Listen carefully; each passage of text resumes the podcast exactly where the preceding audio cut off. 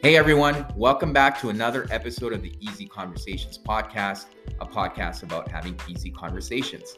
I'm your host, Furkan Dandia. In this week's episode, I was excited to welcome Steve Fader. Steve is someone whom I have become friends with recently, and we have shared some very deep, honest, and raw conversations. Steve is an entrepreneur at heart, but most of all, he is a man who has gone through his hero's journey and has come back to support others and guide them through their journey. The hero's journey has become a theme for me, especially on this podcast, and I have covered various aspects of it in previous episodes, such as rites of passage and atonement. For Steve, it started with the work ethic instilled in him as a young child. Although highly traumatic, it built him into the man he is today. The lessons about the world he learned through this upbringing were rooted in the fact that the world was not easy. If he wanted more, he would have to fight for it. Throughout the first 30 years of his life, he realized how difficult the world could be to navigate alone. And he chose to make sure he developed into the type of man that would not allow circumstances to dictate his future happiness and success. He also learned that success isn't as simple as hard work Many times he worked hard and achieved nothing but physical and mental anguish. He realized that if he wanted more, he needed to change many aspects of the way he saw the world and build on how he was brought up. The foundation was cracked and stressed, but not irreparable. And proper discipline and hard work through personal development was going to be key. There's no growth without change. Upon achieving success, be it through learning from failure or an actual stressful, successful endeavor, it dawned on him that he was here to help people realize that they could also achieve what they wanted. The elevator back down analogy describes trying to elevate the people around you. In martial arts, the saying was iron sharpens iron, which he still tries to live by today. If he can manage his way to the level of success he has achieved, he can perhaps help others realize their potential. That is something that over time has become a big, big focus of his, for better or worse. Over the years, he realized that not everyone wants or is prepared to succeed. He believes that success and failure are equally as substantial. Either of these things can change who you are, for better or worse. Now, Steve tries his best to put good into the world and works hard to provide for himself and his wife. He ensures his wife, his closest and strongest supporter, is protected and provided with the life most people dream of. He always continues the journey of personal development, as it is the only way he can succeed and continue to have the chance to effect change in the world. Respect and loyalty are two of the main drivers of his intention. He believes that everyone deserves both until they prove they do not. He stays on the journey to succeed and help others succeed because he would like to see as many people as he can become happy in his life. He feels that building an army of successful men with the same ability to affect positive change in the world is part of his calling. He was told he was a monster for so long that he began to believe those things and quickly realized that this might be true to a certain extent. But now, as a monster, he owes himself to control and direct that aspect of his personality for good and not evil. Many times in his life, circumstances could have played out differently, he chose a different path at several pivotal times in his life, and those choices led him down to the road he rides now. I really hope you enjoy this episode. It was an honor for me to record it. And if at the end you could leave a five star review, I would truly appreciate it.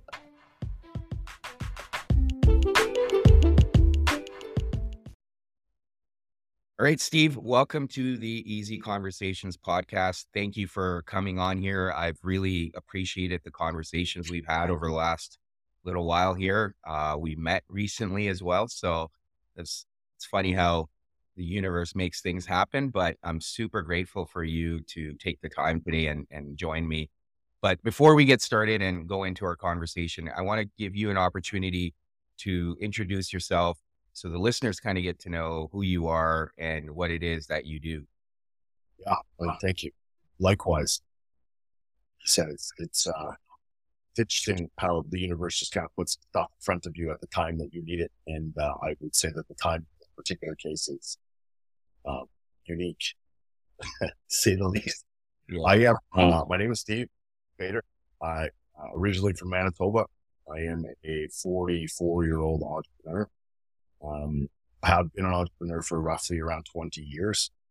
Um, you know, I, as the case with most young males, you know, I was straight out of high school, not a real plan for what I was going to do. So I, uh, I jumped into a lot of different labor positions, which ultimately led me to the realization that I didn't really want to work for anybody else.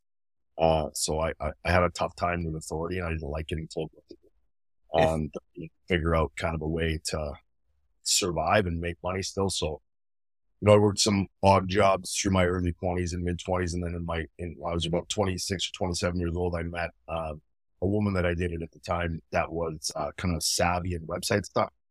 Uh, and I had never done like anything like that before. So she walked me through the process on, on how to build like a very rudimentary business. And, uh, I have a, a very creative, um, nature just in general. And, and the first business that I started was a, uh, I always skip over the very first one because it's kind of weird, but, uh, so this girl had this thing that she wanted to do with the local girls here in Calgary. She wanted to, to do like a, a calendar. She always would see like the, you know, back in the early or mid 2000s, it was like a calendar push. So you'd have like microfunders and sell a calendar, it's like charity, whatever. So she had the same idea. She wanted mm-hmm. to do this like local girls because she thought, you know, Calgary's got some beautiful women. So I was like, cool, whatever, like let's do it. So she uh, was a photographer as well, took a bunch of pictures, and then we consolidated everything in this like calendar platform. So the first time I had ever done any kind of organizational stuff by way of trying to build a business. So that's the actual first business I participated in. But shortly thereafter, that was a huge failure, by the way. invested like five or seven thousand dollars in the printing of these calendars, and then the the model was go out, pound the pavement, go to bars, local stuff like that. You know, we got some corporate sponsorship, like the radio station here in Calgary. CJ90 yeah. was a big sponsor, and, and uh, they had done a calendar every year. So I had pitched them just out of the blue on this idea that they would use our calendar as their 50th anniversary calendar, which they did, but it was a huge failure for whatever reason. I mean, yeah. it just did, but it was a good learning experience. Yeah. Um, shortly thereafter, I started a merchandising company. So I had, um, been training in mixed martial arts and Muay Thai for, you know, the majority of my teens and the majority of my twenties. I ultimately ended up fighting a few fights in mixed martial arts professionally. Um, yeah. but as part of that kind of world, the second business that I started was a merchandising company. So at the time, the UFC was really big or starting to, to grow in popularity. And right. there was a local, um, there was a local kind of popular brand you know, called Capo. So I thought, oh, you know, we can take a version you know, our own and create it. So I ended up uh, creating a brand. Again, it was uh, a huge learning experience. Um, lots of failures, lots of money spent. Uh, and then ultimately ended up kind of, you know, moving forward through a couple more businesses, uh, to today where I am now the uh, largest shareholder and a board member of a publicly traded company that is a consumer packaged goods space in the United States. We've got roughly 400 employees in six different states. So it's been, uh, been an interesting evolution for the last, you know, 15 or 20 years by way of entrepreneurial career. Um, right. without getting into too much like extreme detail or excruciatingly painful.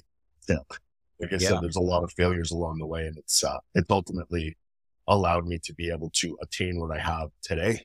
Um, yeah. And I certainly don't think that this is the end by any means. I feel oftentimes day like it's only just the beginning. So kind of exciting.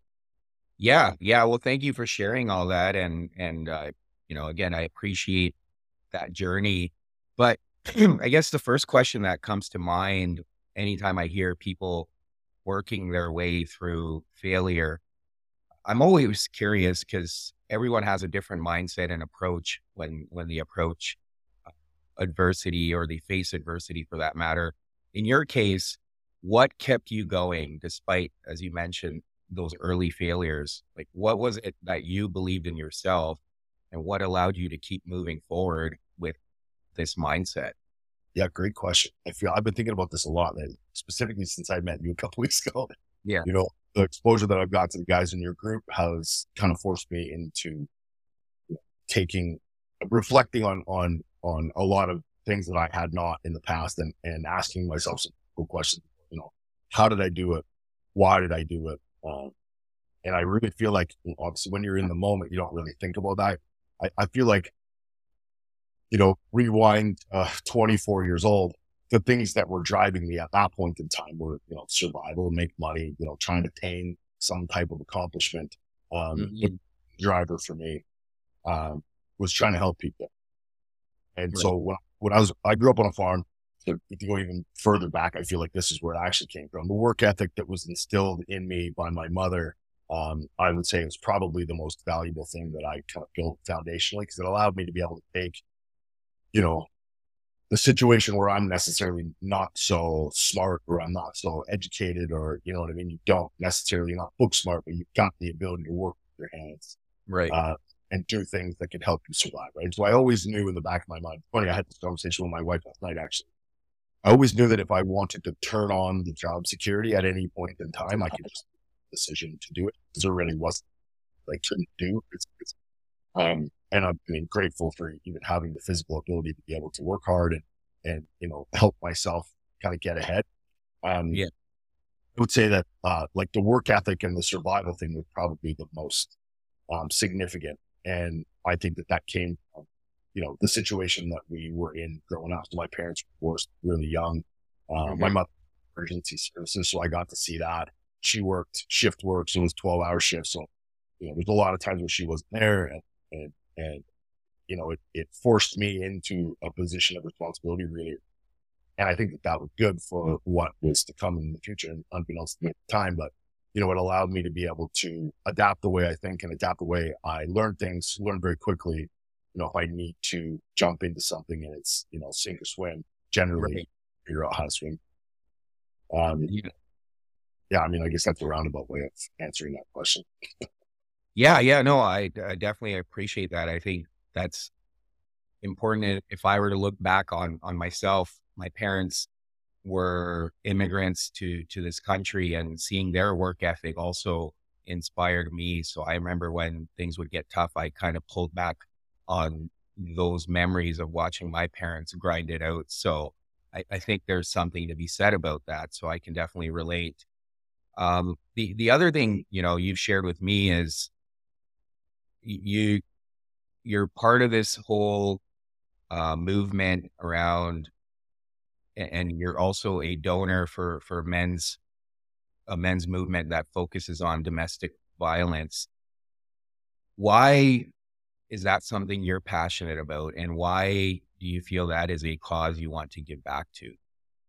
Um, this would be a little bit of a longer explanation, but again, back to the comment you know, my parents getting when I was younger. I think that you know obviously in your formative years, you learn certain things about life. And at that point in time, I got to learn about violence. Uh, mm-hmm. So violence within the family. And even remembering it now, I remember it in pieces and I mostly remember the things that were told and not necessarily the actual experience. So, you know, yeah. whatever, maybe it's trauma, maybe it's something else. Um, that's kind of where it started. Like we've spoken about in the past, you know, anger was treated a certain way just specifically because of that. I think that, you know, not to not to take sides in the in the divorce or anything, but I mean, yeah. like you know later in life now I can see that both of my parents had their own situation going on at the time, and I understand how things went down, and I don't necessarily agree with how um, the viewpoints coming out of that were communicated to us as kids. And yeah. it really dawned on me until later. Um, you know, I'm in my mid twenties and I'm into a personal relationship that ultimately ended up with a domestic abuse situation. So specifically in this uh, case, I was with a woman who, you know, was, I don't know if she had a substance abuse problem, but she certainly was drunk at the time that this took place. And she came to my home. We were not living together, we were dating. She came to my yeah. home drunk after the bar one night and kicked in. I lived in a basement suite. So she kicked in the windows, uh, in the house, trying to get into the house. And, um, I ended up like walking across the, the, the main bedroom and I had the time like a little flip phone, like a little tiny, yeah, testing phone. So I had my phone with me because she kept calling my phone. So I, I had it on the bedside table. She kicked the window in and I was freaking out because I didn't know what was happening. And yeah. I, uh, I grabbed the phone off the bed, went to the other side of the room and flicked the light on. And then I could hear her screaming. And for whatever reason, I threw the phone like at the window. I'm sure I was probably just trying to be aggressive or not handle the situation properly. The phone went through the broken glass and I shouldn't laugh. It hit her in the lip. Um, and she's like, she like meltdown, right? drunk, injured yeah. now. Um, anyways, I, uh, I w- like, I left the situation because I realized that this doesn't look good. Um, the police mm. arrived. The story was told as if I punched her in the face. It didn't happen. Um, mm. and then, you know, what took place in the years after that, I got to experience how the system sees situations like that.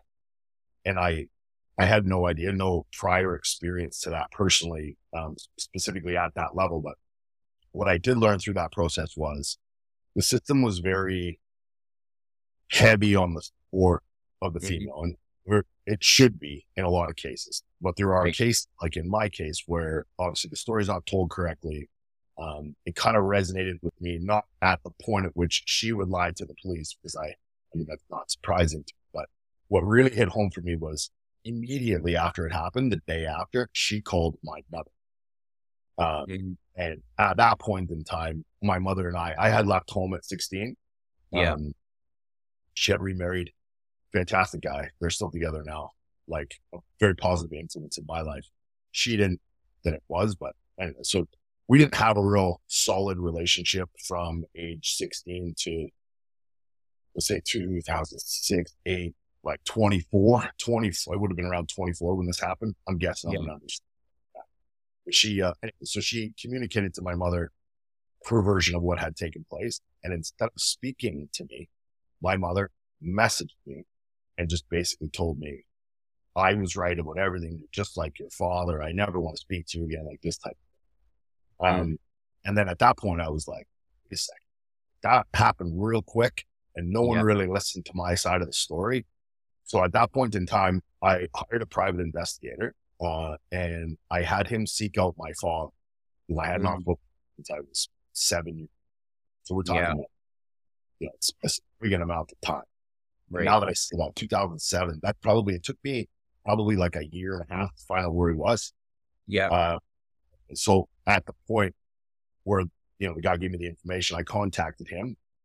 We had a conversation about, first of all, it was like a reunion. So when I told him who it was, he burst into tears. He was driving at the time. He took a call on his cell phone. He's a truck driver, been a truck driver yeah. since I like. Um, so you know, we kind of got over the first little bit. And then I told him, listen, I want to meet you in person.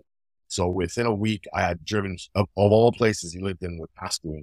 And he's lived here since I moved to Alberta. He's lived here since 1999. So we're like two hours away from each other and had no idea.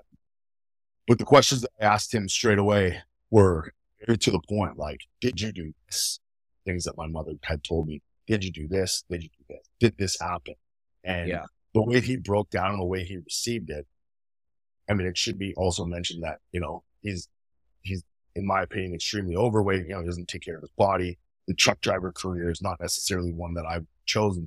You know, he's not, he's not this monster or this, you know, this failure that, um, had been described to me in the past. But the point of it is, is that when I met him and I got to feel his side of the story, not just listen to what he was saying, but I, you know, emotionally, you could tell that, um, he was invested in me. It wasn't, I don't get the vibe like he's lying to me, right? So the yeah. truth finally came out about, you know, the history of, of their relationship. And once I started to look at that, I, can I swear? Oh yeah. You, you can do whatever you want. it was like, fuck me. Like I've had this viewpoint about women my whole entire life, my whole entire life with that 10, 8, that was a long time. If you go through a couple person relationship, this one was the first one that I'd ever ended in something like this. Like it was escalated quickly and I didn't know how to handle it. Yeah. You know, I'm also I find myself in this, this legal situation and I'm like, what the fuck just happened? And yeah. so it started to, it started to shine a light on, um, two sides to every story. Uh, you certainly can't make decisions based on, you know, what one person is just saying versus what, you know, collecting all the information might end up uh, providing for you. So it was a whole process, you know, we're talking years that I finally started to realize the system might be broken. Um, it didn't really get driven home until the next relationship. So, and we talked about this in the past. because of the situation with what took place with the first woman in the domestic situation, I was actually brought up on charges. And generally, they've got proof and you have charges like drawn against you. Yeah. Um, you know, some type of a record. In my case specifically, they charged me, but didn't give me any type of like punishment. They just, mm. you could, there was this air in the courtroom where the judge at the time kind of felt like she was putting it on a little bit. And I certainly wasn't in a place to be like, oh, she's lying. You know what I mean? So I told my side of the story and she told her side of the And the judge kind of like, my lawyer told me after, it was almost like the judge was compelled to do something because of the situation and how the, the you know, how it looked just like right. on paper.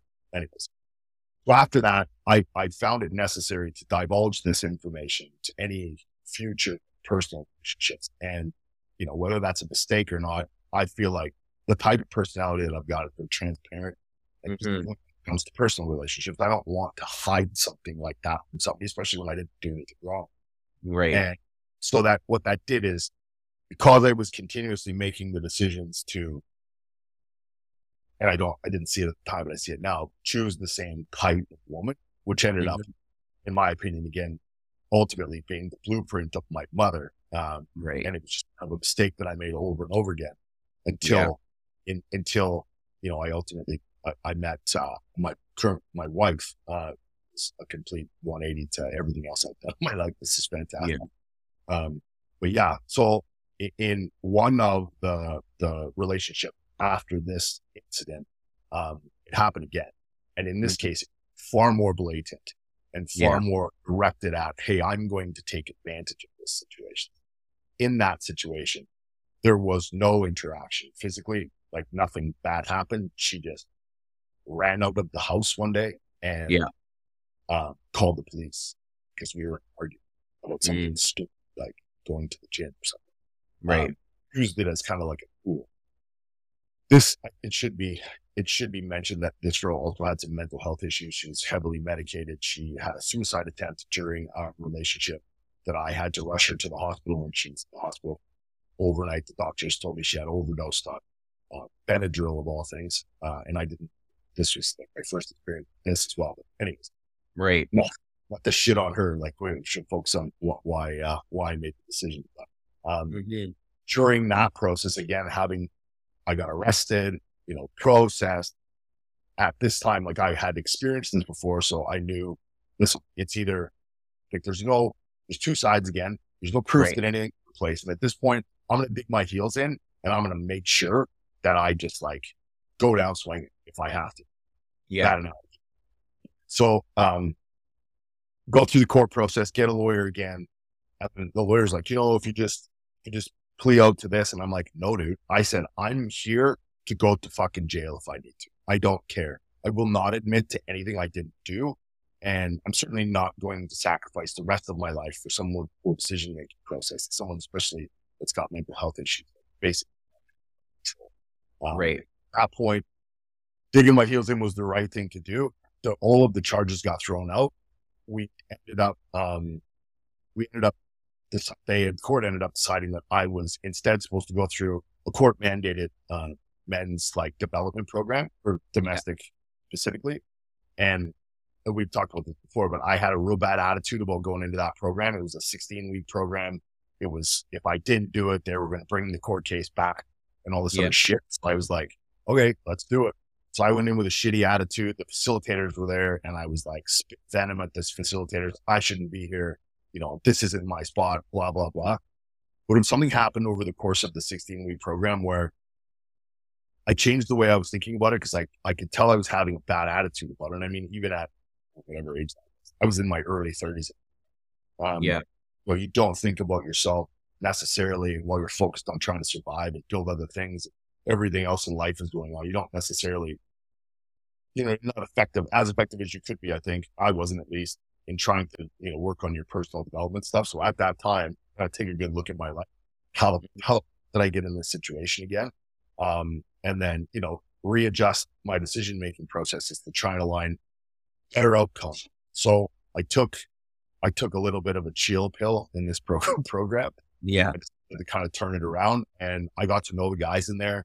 And through the, the whole 16 week program, there were, um, there were guys exiting, right? So, uh, you know, there's probably 20 guys in this group every Tuesday, two hours. Um, I got to meet all the guys. I got to learn about all these different situations. And then I kind of put into perspective what was going on in my life, understanding that, you know, although it was a shitty situation for me, it wasn't necessarily the worst thing that I could be involved in. Like there's a right. lot of horror stories that these guys were telling me that I was like, Jesus, thank God that's not me. But mm-hmm. I, I learned along the way that there are very like different versions of this type of thing taking place all over the place and, you know, ranging anywhere from a guy who clearly just based on his, his, the way he speaks and his body language and his, his life situation is like, you know, you could tell he's not physically beaten necessarily, but beaten down by the system for years and years. It's just like a right. shell of a man. And I'm staring at these guys thinking to myself, who, who makes these people this way? Like, don't get me wrong. There was some guys in there that I feel like probably had like a nasty abusive, mean streak, violent. Like you, and again, I'm, I'm, I'm painting a picture that's based on my experience with these guys, but there were guys in there.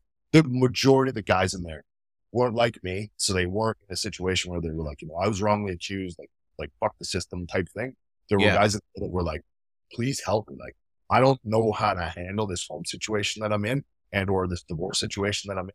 And I didn't have experience with kids or divorce or anything like that other than growing up in that environment. So I right. learned a lot from these guys. And what it did was it drove the point home that this thing probably required a little bit more support in society. Cause I feel like you, you know, you're just, you get the vibe like you're ushered into this cattle chute and you're, you're put under this one umbrella. You're like, Oh, you're one of these guys.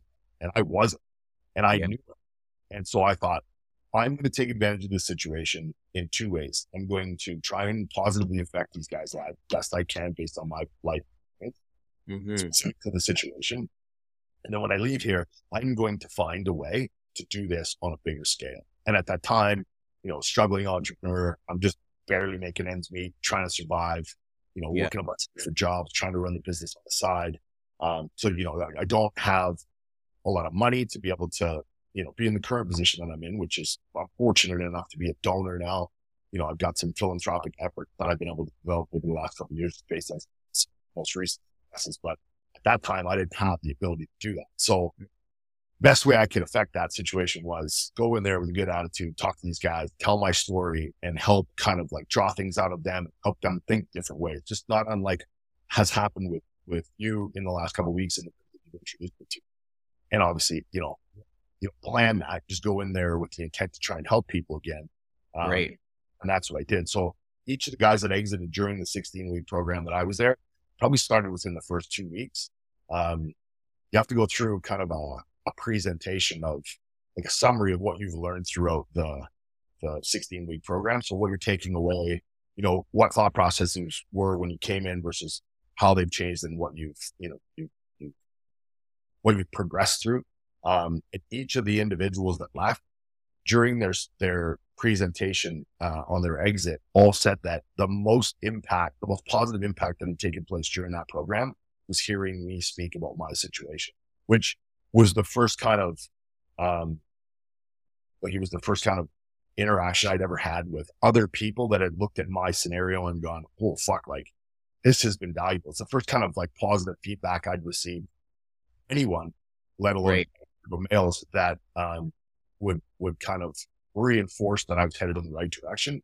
Um, mm-hmm. never heard anybody speak like me that, uh, sorry, about me like that before. And it kind of like, it motivated me in a way to try and find more of that. Right? So, I mean, whether yeah. that's driven by arrogance, because I want these guys to be impressed about what I say, or whether it's driven by this kind of unknown, ultimately ended up being that I, I didn't know why it felt good to, to get reciprocation like that just based on my scenario, but it was, it was affirming the things that I was saying as, you know, valid and useful and all these other things. So, I mean, ever since then, once I got into a financial situation where that, where I could make a contribution, I set out into the world to try and find programs specifically to support men in those types of scenarios.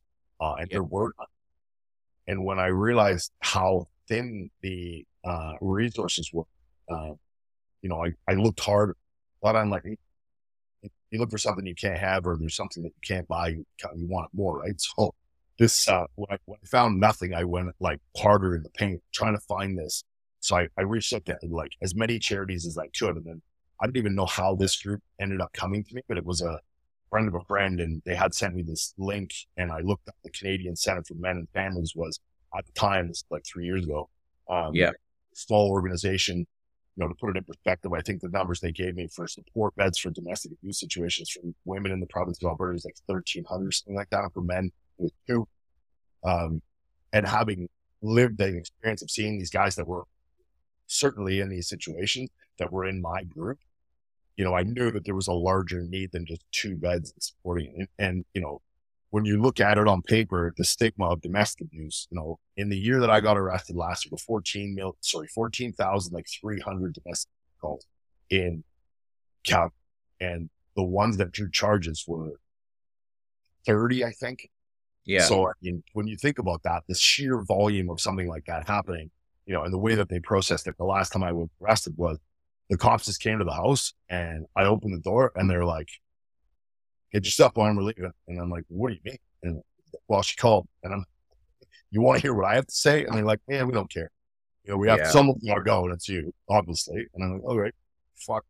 So, you know, calmly go through the process again. But I mean, it's, it, it shines a real bright light on the fact that the system is skewed. And, you know, the more we move into this new world and all the shit that's gone over the last two or three years, I feel like it's getting worse and worse. And mm-hmm. you're lucky to be able to have been a large donor to this program, which is now, you know, expanded a hundredfold over the last two years. They're very thankful for my involvement, but, um, you know, they also understand that it takes a pretty significant amount of funding to develop a program in any substantial way. So, you know, this is just a fledgling kind of organization at this point right now although we've been able to grow it pretty significantly over the last couple years, I think that this will be something that will continue to be a large need. And I will continue to support that program as long as I can. Yeah. Yeah. Well, thank you for sharing all that. Uh, obviously, it's not easy to talk about. So I commend you for that. And, and there's a lot to unpack there. So I'll try to do my best. Um, I guess starting from the beginning, and then I'll try to work through, work my way through the story. But why was it so important for you to reach out to your father when that whole incident with your mother happened on the phone? What? Yeah, why was that something that you felt was necessary and you went through all the efforts? Because it sounds like at that time you weren't really in a stable financial position. So to hire a private investigator and go through that whole process of finding a man that you know you ha- really didn't have a relationship with and you'd also been programmed a certain way to believe certain things about this man. Why was it so important for you? Um, great question. The the moment at which the communication between the first woman and my mother took place was such a knee jerk reaction on her part to take the side of the of the yeah. victim in in this particular scenario. Um, then I thought to myself, you know what? If she's if she's not willing to listen to my side of the story, or at least willing to learn about what actually took place from her son's mouth, what took place during the actual, you know, divorce and the breakup during yeah. the time kid. And so I became curious about whether or not there was something that I didn't know, right? And I wanted to find out what I didn't know. I certainly wanted to have a conversation with him. So I had lived the years prior to that, you know, without getting into detail, or probably more personal than I should talk about, but um, yep. the things that were told to us while we were growing up were not good. And I had created this thing in my mind where I was like, you know what, if I ever see this guy, you know, I'm going to beat the shit out of him or I'm going to this, or like I carried a lot of anger about that situation because yep. it was communicated to me as a child. And I carried that into my 20s and even into my like mid 20s, like a couple years before I had sought him out.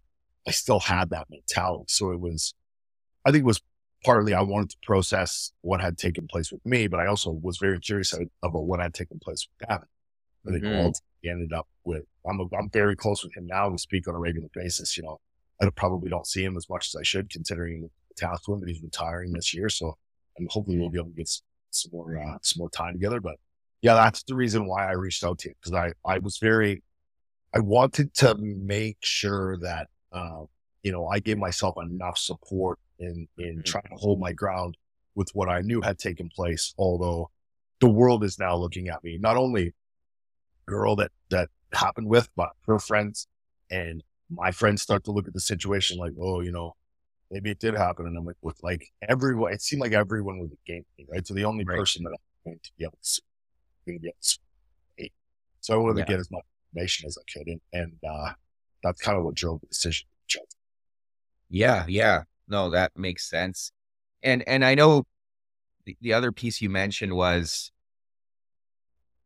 you started to see a pattern, especially with, with the women that you were dating. And, and what I've found is not a lot of people are fortunate enough to recognize that often we continue to repeat the same patterns in our adult relationships that we've carried over from childhood. Uh, I've had that experience too, so I can relate. And, you know, I finally recently realized that I was also repeating the same patterns of not having that approval from my mother as a child and seeking that out in in partners. And and some people never figure that out, unfortunately, and and you see that.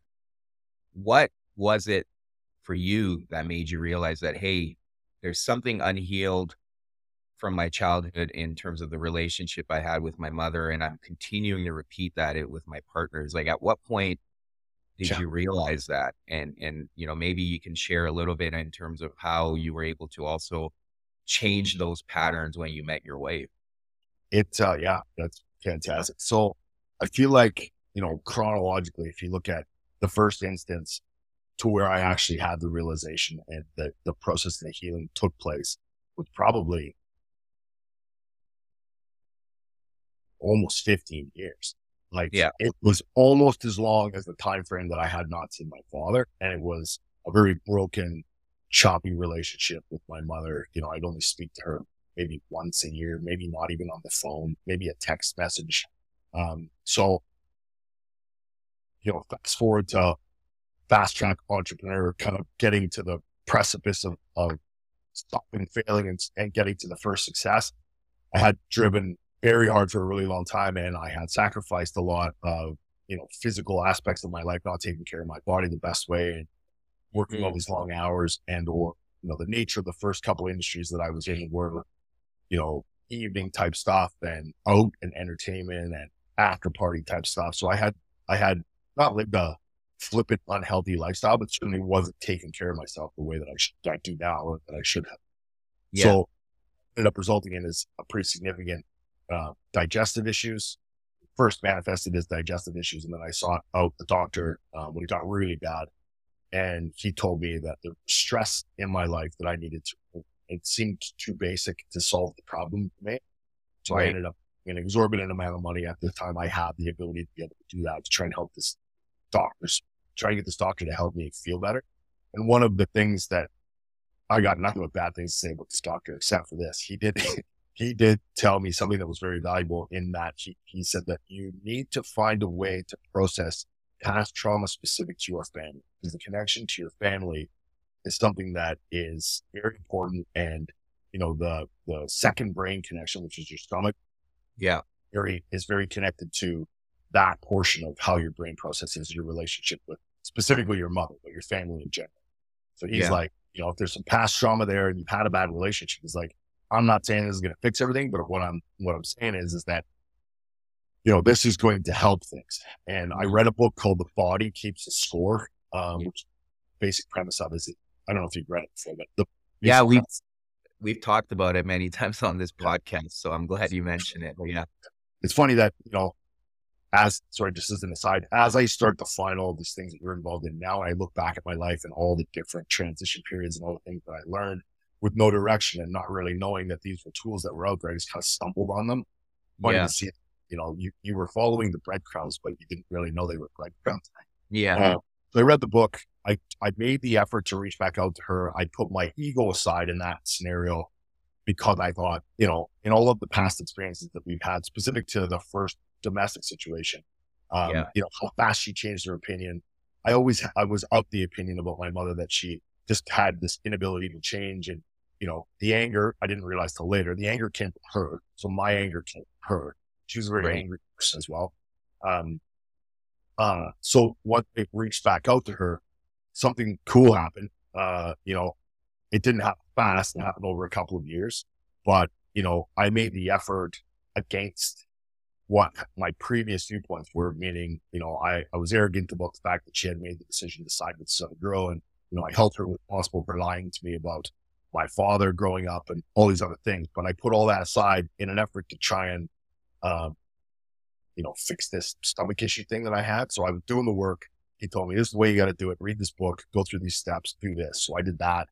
Um, and then as you're starting to reflect on all of those things, you start to reconnect with what ultimately was the genesis of the creation of all of these bad relationships that I had been in. I realized I'm like, holy shit. I'm like, this is the reason why I saw personalities out. And this is the reason why the relationships ended up, you know, you know, growing the same way, plateauing the same way and ending the same way.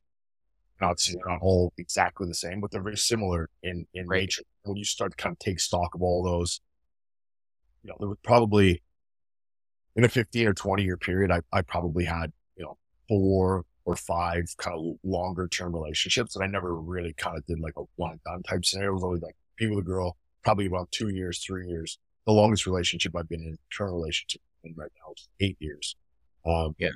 But I mean, again, you even look at the time frames, right? The time frames were accurately uh, similar.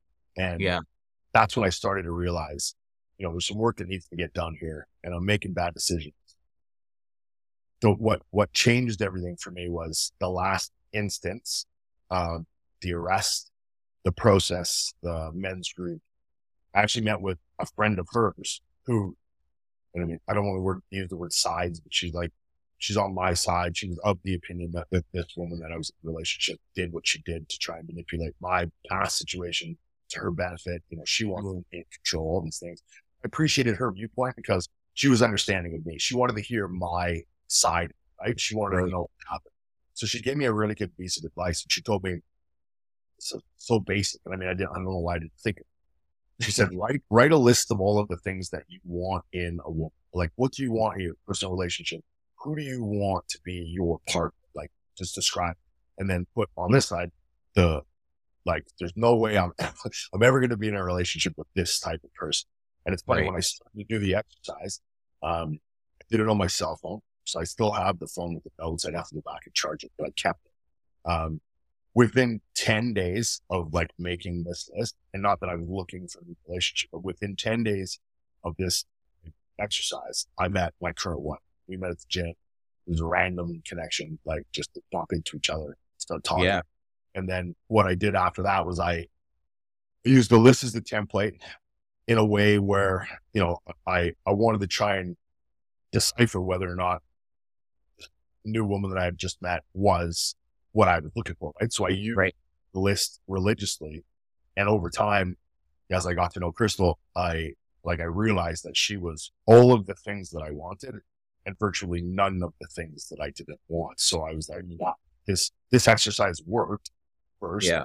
Um, and second, like I, it, it put me in a position where I I treated this situation and how we grew as a friend, as like a friendship and a relationship completely different. So, you know, yeah, not to get too graphic, but there was no, there was no text for the first month and a half, which was not common. If I had met someone in the past, it probably was far quicker than, you know, mistake.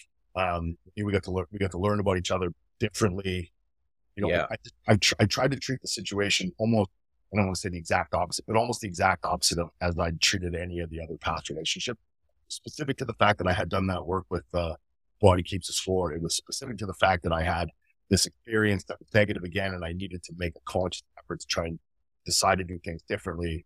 Um, so they were all kind of like they all happened at the same time, and it all kind of it, like righted the ship a little bit, and it allowed me to be able to double down on on trying to build a quality relationship with somebody based on you know the morals and the ethics of a life that I knew that I had. So it was reciprocated right. to me in a way that it hadn't been before, ultimately resulting in the best personal relationship. Yeah. Yeah. And, and I know you, you mentioned this to me before, but it was really important for you to also be honest with, with your wife when you met her. Right. And, and why was that so important to be honest about your financial situation, your prior incidents, uh, you know, obviously with the authorities, Um, why why was all that important for you to put it on the table right away up, up front? Like I said before, I did that in every personal relationship that I had past the first incident that took place, only because I'm a very transparent person. I yeah. can't like, I mean, I'm sure I could lie. I'm smart enough to lie, but I mean, lying makes me feel, well, even a little white lie. You tell somebody that you don't want to talk to on the phone, or something else. Shit like that just isn't my style. I'm right. pretty, I'm pretty upfront, pretty in your face, um, which is, you know, something that I love about myself, but not a lot of people necessarily love. So in this current situation, like that, that new relationship, I felt it important because if I'm going to be with the person, which I, you know, I, I, don't go into a scenario thinking, oh, this is going to last for two months and then we're going to talk to each other again. I really, at that point in my life, was looking for a partner. And for whatever reason, you know, it's, it's an innate kind of draw to wanting to be with somebody that can support you, that understands who you are as a person, that loves you for who you are, that will support you on what it is that you're doing in your life.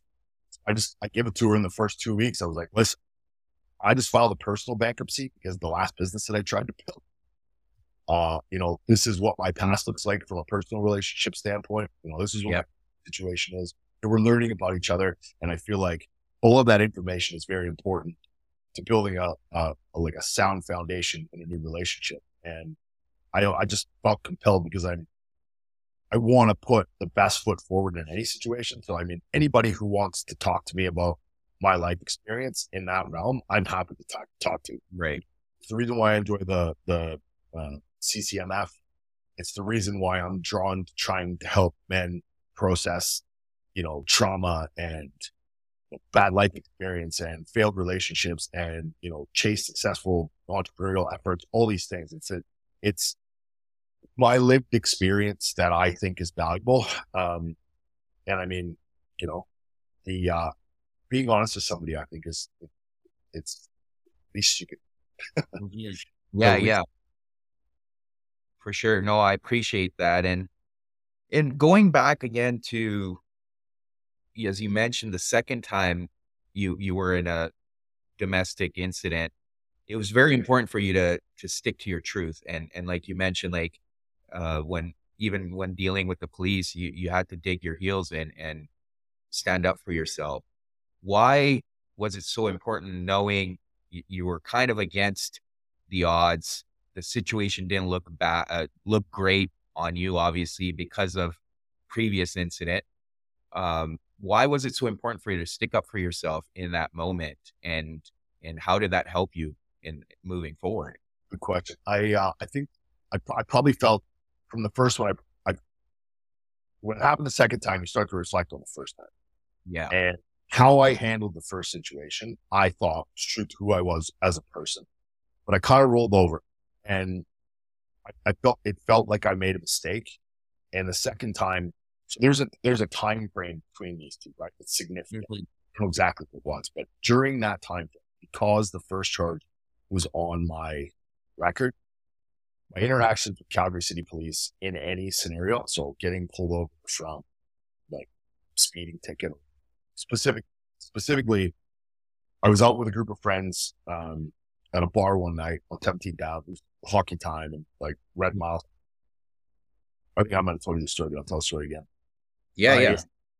I was with some guys I had gone to firefighting school with. Um, you know, chill dudes, like not crazy partiers. We're just out because of the hockey. And I'm not like a nightclub guy, um, or I wasn't in my twenties. Not at least I don't think I was. Um, we were at this club and this guy got jumped in the bar, his buddy. As we're all outside the bar now because everyone got removed and the police were talking to him.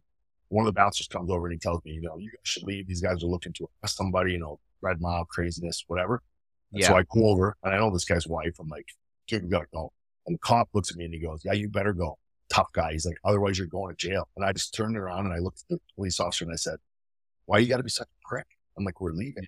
And yeah. as I start walking away, he walks up behind me and closed fist punched me in the back, like just behind the ear, like right in the neck. Two yeah. of them to the ground. I'm now arrested for calling a police officer a prick. They pick me up off the sidewalk. They put me in the paddy wagon. During the process of hammering me in the paddy wagon, they clip my head off the top of the door and cut me over my eyebrow.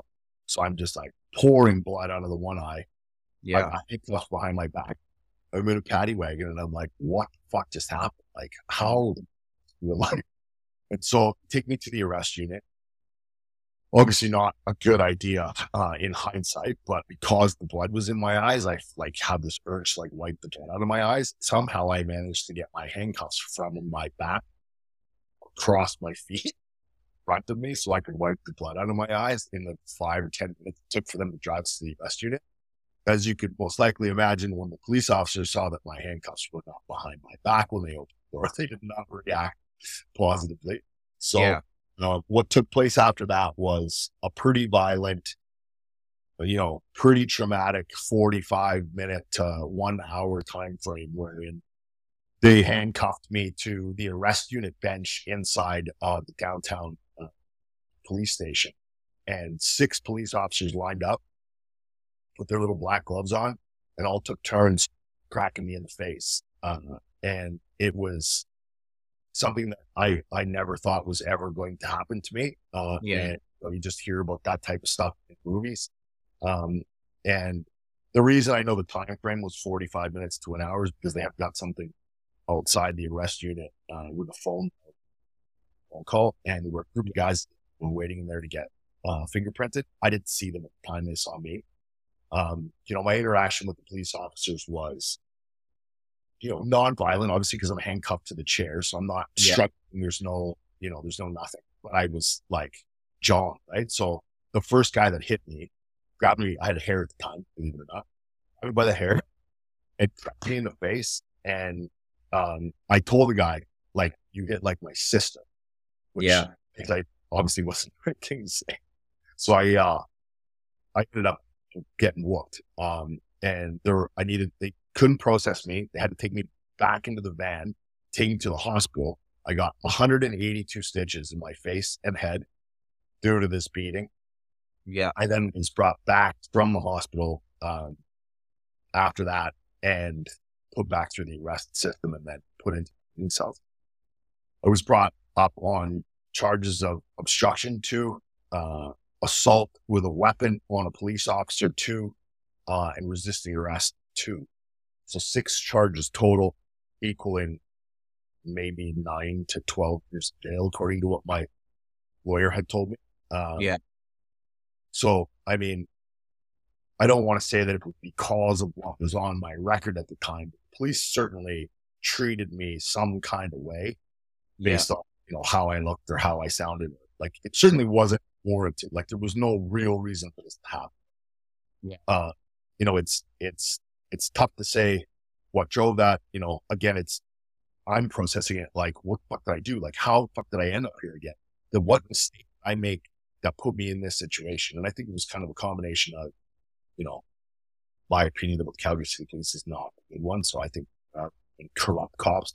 Um, a, an interesting story about this that I'll touch on in a second is I was uh, like revisit meeting with these arrest officers, um, you know, 10 or 15 years.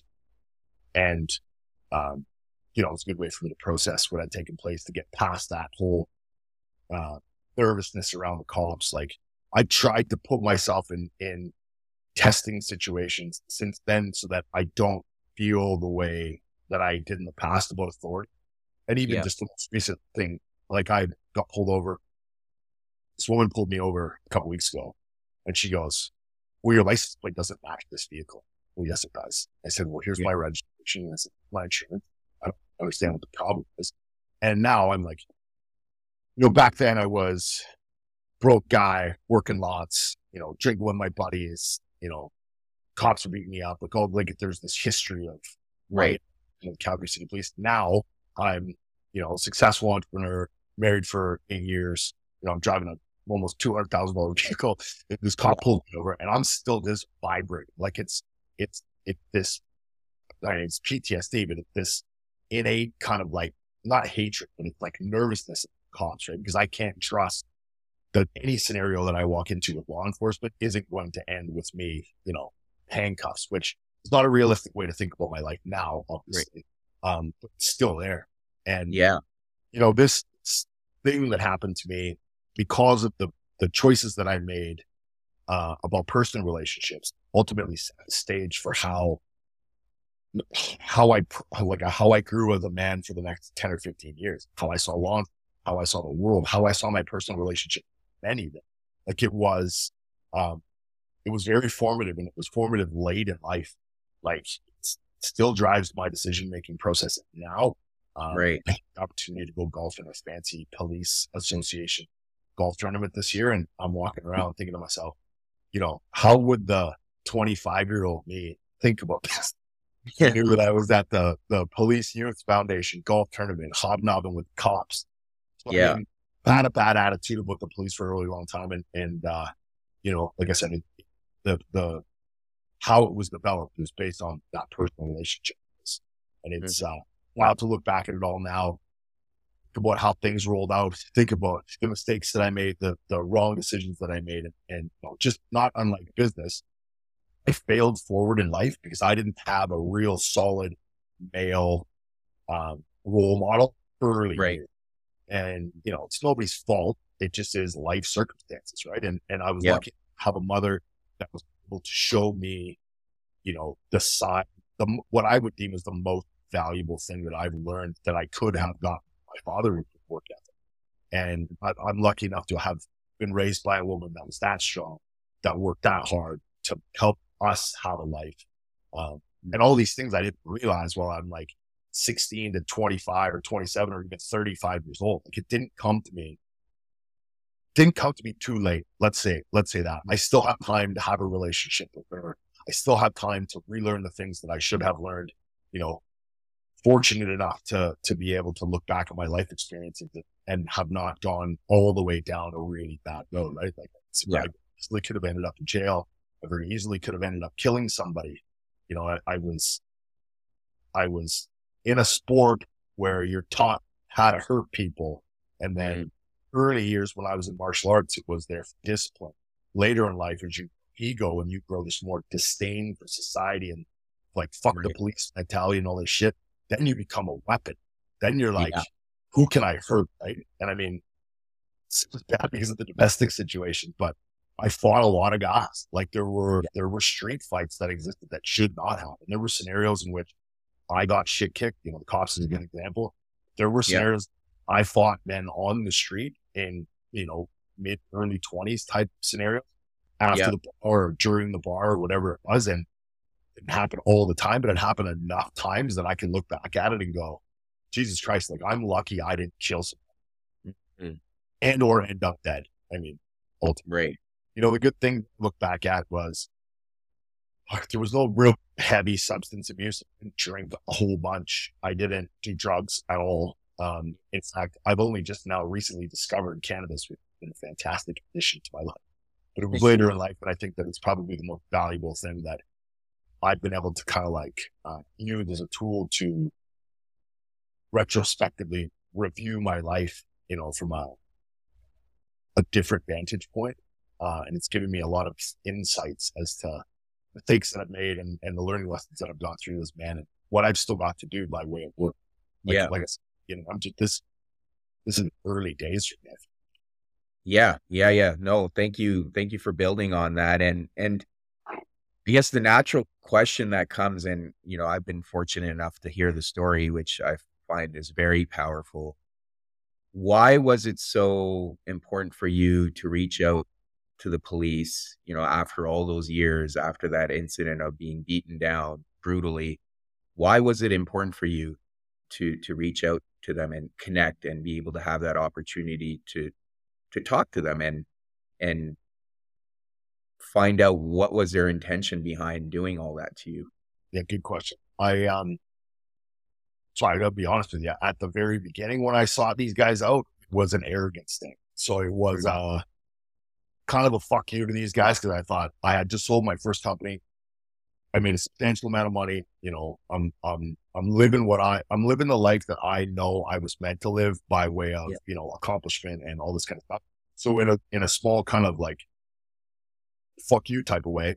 I, I wanted to, I wanted these guys to come to my world and see what I had been able to accomplish right. despite what had taken place, you know, in those years or, or uh, in the past. So when I invited, I invited, uh, so it was a, a whole process. So I had to go at the beginning of COVID. So all the police stations were closed. Yeah. I tried to find a way to get the documents for the arrest so that I could look up the names. So for a lot of years, I had carried the paperwork with me. Yeah. I had gone through like different home scenarios. So I had this briefcase and I always kept these papers. It was all these, these statements from the officers, my statements, all this stuff. I kept it all and I kept it because I just was seething about the fact that this had taken place and that I was them and all this other shit. Mm-hmm. But prior to this, I'd thrown it out. So I had decided I'm going to process this. I'm going to turn the page. I'm not going to, I'm not going to focus on this anymore. I'm not going to allow these thought processes to control anything in my life. I don't feel good when I, when I think that way. I don't feel, I feel like something's being taken away. Right. So I decided to not have that. I'd go out and get it again. So I collected the information, uh, you know, reliving, reading all that stuff after years of not kind of having decided to turn the page with that attitude and just like it's gross, right? You're reliving a shitty part of your life that you really want right. to turn John. Anyway, so I got the guys' names. I reached out via email, um, and there were three of them, and only one responded. Hmm. One that responded responded quickly, and I didn't know why until I met him. But I at the time had a uh, an office in a motorcycle shop here in town, and invited them down to my office. And he didn't know yeah. what I wanted to talk about. He was involved in some charity stuff, so I I didn't lead him to believe that I involve myself in charity. What I said was, I'm involved in some charities in the city. I'd like to meet with you. And he's like, oh yeah, no problem. He's like, when would you like to come? So we set it up. You know, he came down a couple days later and the time is approaching to when he's going to get there. So I'm like looking out the window. Where is he? Like this is to me, I don't know what the fuck's going to happen. I don't know why I'm doing this. Like maybe it's because I want to process this. I want to close the door. I want to show these guys, you know, fuck you. I became more successful than you ever could hope to be. Yeah. when he got there, he got there in a walker and has MS, very, very aggressive MS, uh, to a point where they've taken away his weapon. They put him behind the desk. Essentially, his identity is gone. Uh, his, he told me during our meeting that we were there for close to three hours. In, in the last 45 minutes is when we discussed my situation with him. Um, but he had told me that his wife has a brain tumor and all of these things, like all of these things in this guy's life are just like destroyed. Yeah. And I'm listening to this man tell me this story and, you know, how he's coping with it. And he's writing a book and all this other stuff. And I'm just like, I brought this guy here to try and rub his face in my success. And he showed up broken. And now I'm like on the fly, forced to come up with this, like, what am I going to do now? Like, I'm certainly not yeah. going to talk shit to this guy. Not that yeah. I had intended on doing that in the first place, but you know how dudes are, right? You're like, fuck you. Yeah. You did yeah. this to me. I'm gonna I'm gonna do this to you. Which is a right. way to look at it. But by the end of the conversation, I had offered to help fund the publishing of his book. Uh, and I told him, uh, you know, I'd love to do anything I could do to try and make your life a little bit better. And, and we actually had a, a heart to heart conversation that he brought up when he finally realized who I was. He brought it up and he said, we have we have a history together. No, I said yes, we do. And I said I bring you here. This was at, at the time that I switched my thought process. Necessarily true, but I'm like I didn't bring you here for any other reason than to like try and turn the page on this. Secretly, yeah. it was my ego in my ear trying to tell me that you know the real reason was because I wanted to help somebody, but most likely you know call it 70 30 i wanted to tell like a big fuck you to this guy but by yeah. the time we finished that was gone and I you're like that that was part of me processing him coming in there and me turning the page and and turning into a different person, like putting that chapter officially behind me. Um, but he actually said the words to me that he was confident that his life situation um, was karma for the things that he did while he was a police officer. And for me to hear that, knowing that you know I probably wasn't the only one that they did that type of stuff to, yeah, closed that for me. And um, he also let me know that the other two officers had not done the work and would not have processed this the same way and not to expect that reaching out, which was fair. Right. You know, it, I had gotten what I went in looking for, although I didn't know what it was when I went in. I came out knowing exactly what it was and I got it from this guy. Mm-hmm. Mm-hmm. And what did that mean for you, like moving forward, like having that conversation and whatever type of closure you were able to get? What did that mean for you in that moment and moving forward? Well, I mean, biggest thing was now every time I'd had an interaction with CPS after that, I think about that moment in time and I think about these people that I'm discussing, whatever it is that I'm discussing with, if I was speeding or you know, because license plate whatever it was. And I, I would treat the situation differently and allowed me to be able to be more calm. There wasn't like that, that lizard brain reaction to the, to being pulled over to the interaction with the police officer. I just, I saw it differently, which was hugely valuable for me. Uh, yeah. And further to that, it taught me a lesson about, um, it taught me a lesson about understanding, you know, a, a situation like that in that, you know, yeah, he was a certain type of person in a certain type of job, which by the way is super cool. So, I mean, I got a lot of respect. Right. The good one out there. Yeah. Uh, you know, it's, it, it helped me see it from his side. Um, although that sounds stupid because at the time, you know, they were aggressive for no reason. You know, they beat me they wanted to, you know, it's a power trip thing, whatever it was. But I got to, I got to look at it from his side and I got to see what the end result of that was. And it hit home for me hard because I was like, this guy's just like me. He mm. made some bad, bad fucking decisions in his past, you know, it put him into a scenario where some really shitty shit happened. The only difference between what happened with him and what happened with me is maybe he didn't do the work soon enough. You know, I, I can't say that obviously he got sick and all these bad things happened in his life because of that. But I mean. It's not a it's not a huge stretch to think that if you don't right your ship at some point in time through your life and start making different decisions about what you want your life to look like and what type of man you want to be, you know, you're gonna end up in a shitty fucking spot. whether it's mm-hmm. health, whether it's you know, the example of me being an entrepreneur and working too hard and neglecting the health aspect of my life is a good example. Well, different, it's similar. Like you, you make those decisions and you ignore the things that are important, eventually it's just going to catch up. Right. Right. And I mean, that's a great point. And as we come to a close, I do have a couple of questions that are related and, and based on your final point. But looking back on your life, the whole journey, right? And we've kind of been able to walk through that journey and, and obviously not get into details on some stuff, but looking back, is there anything you would change? And I, I would assume that if you were to change anything, you wouldn't be where you are today. But is there anything that you regret and that you would do differently looking back? Um, yeah, I'm sure that there are probably some regrets. Like you said, I, I don't think that I would change anything necessarily because I wouldn't have ended up in the exact spot I'm in right now. I'm very happy with the scenario that I'm in right now. So I like it here I probably wouldn't change it if I was given the opportunity. um, yeah. However, you know, if I had a known, you know, the things I know about how to pick the right partner, I probably would have changed some of those decisions. You know, I would have, mm-hmm. I would have stayed away from the, you know, the main drivers at the point at which you're 21 years old, which is, you know, how hot is this chick? You know, all these other things like how yeah. fast, you know, all the all the infantile decision making uh, process go through in 21. But yeah, I probably would have I mean, how do you change that? Like, you know, yeah. And, yeah. You know, the life circumstances that I was in, you know, being a fighter, being in that industry, working in construction, working in the oil field, like you're around a lot of less than reputable personal influences, let's say, you know, yeah. maybe being in a corporate setting or you know, being around people that uh, where I have a, like a good group of like dudes that are valuable to me that I can draw experience from. Never really had anybody that was older that mentored me. Um, never really had the opportunity to, based on the fact maybe I thought I didn't have enough experience or whatever it was to mentor any young guys. But as I get older, I now realize that those are probably some of the most valuable things that I'm going to be able to work on that are going to allow me to be able to have the most positive effect on the world forward is, you know, gaining experience from intelligent men that have accomplished things, have gone through trauma and have suffered through life in general and have learned lessons from those sufferings and have been able to come out the other side a better person and with more valuable ammunition to be able to give to the next guy that may need it.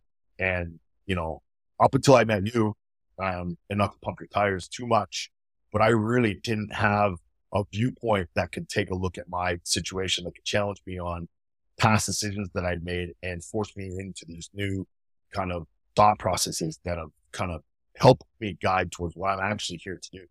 Um, right. So there has been some pretty significant realizations over the last, you know, two or three weeks that we've known each other. So I appreciate that from you.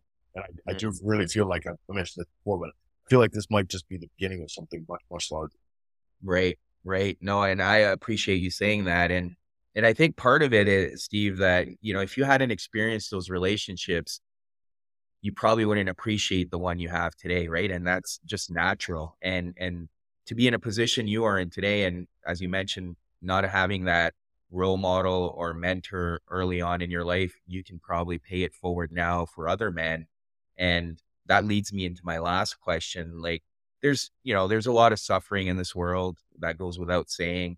There's a lot of people struggling, men specifically struggle with different things, whether it's divorce or some of the situations you've described. There's a lot of adversity that men create for themselves too. What piece of advice would you offer to someone who's, you know, in their 20s or early 30s and is having this mindset that, oh, maybe the world is out to get me or against me? What would you offer to those men so they can perhaps shift their mindset and, and look at life differently?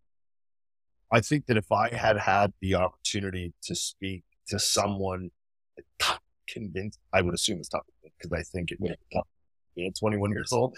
But tough yeah. to a young guy that he doesn't know everything and that you should probably seek out someone who's got the ability to be able to communicate to you, connect in, you know, um, the same mentality as what you've got now. And I don't necessarily hang out with a bunch of 21 year olds, but yeah, it's different than it was when I was 20. Um, I would say try find people that are doing something that you aspire to do. So find almost like a role model. I didn't necessarily have that time because I didn't exactly know what I wanted. I knew I wanted success or I knew I wanted to do something that would offer me the freedom to live my life the way that I wanted to. Um, right. But back at it now, had I had somebody, you know, like you or like me that had lived through some fucked up shit that could, that could like, that could kind of give you like, um, I'm not saying that my way is the right way, but I'm saying, hey, bro, there's this big hole over here. Like, stay the fuck away from this. This yeah. is a thing but destroy your life. Um, I would say seek somebody that you aspire to be like, um, and and reach out to them. Like I read those books and everything else you might like attempt to become a successful entrepreneur, and a lot of times taking that I have this uh, note in my phone that says do one crazy business, and it pops up once a month and you know, so whatever it is, I just come up with it on the spot. But reach out to somebody, take a risk to like be vulnerable. Uh, you know, take a risk to be told no. Um, and you know, the book getting to yes isn't just specific to business, probably very specific to life as well. Go out and fail as many times as you possibly can. Do good. Like at your core, do good. Try to benefit as many people as you can in whatever way, whatever you're good at, whatever you think that you can excel at try and find a way to stay focused on doing the right thing in general. And mm. eventually, you know, you'll find your way. I know that's yeah. a very big piece of life. But I mean, had I had someone when I was 21 years old tell me, just find someone to aspire to be like. Right. Yeah, probably the best advice. Because then you got like a, not always be the right decision. And that might change a bunch of times, but at least you've got something to focus on. It drives you towards some type of goal you know, setting goals for yourself is very important. And I, I learned that really early on, although they were scattered and not necessarily focused in the right directions. You know, setting goals for yourself and trying to do as much good as you possibly can. I feel like you've got a compass that's going to point you in the general right direction and you're going to be able to figure it out why. Yeah. Yeah. And I mean, for me, I take that as, and, and personally speaking too, what I've, it's benefited me is and based on everything you said too, is take responsibility for yourself yeah. because it's easy to give that power away and and fall victim to circumstances and and I like to say we're part of the cause, not part of the effect. So I yeah. think it's having that mindset. I think that's helped me. It sounds like it helped you when you started taking responsibility for yourself and um, it's just amazing. And and Steve, I want to thank you for coming on here and uh, on this platform and sharing your story with me. Uh, I've been fortunate enough to hear it before, but even with the listeners, um, you know, it means a lot. And I appreciate everything you've shared today. Yeah, man. Thank you very much. This is cool. I, um, maybe we can do it again. I got yeah. So, I got so many questions for you. it's good. I'll, uh, yeah. Thank you very much, man. This is awesome. I'm glad you're doing this. This is important. This is, um, you know, people in this space, people that want to give back, people that want to help. There's different versions of it, and I feel like your version is different. The Gord's version is different than my version is going to be. Like, I really want to dig into this and make sure that I can learn from what you've done. You know, you can kind of guide me a little bit. Uh, I do feel like, you know, the things that I've lived through and the things that I've got experience, whether it was forced or otherwise, um, can be. They're valuable. Feel like they're lessons that people should probably know. Yeah, yeah. No, I I appreciate that very much and absolutely. And um maybe we can do another episode where you get to ask all the questions. So. I like that. awesome. Thanks. Thank you for checking out this episode with Steve. As always, please leave a five star review or a comment in the comment section. I always love hearing from you. And until next week.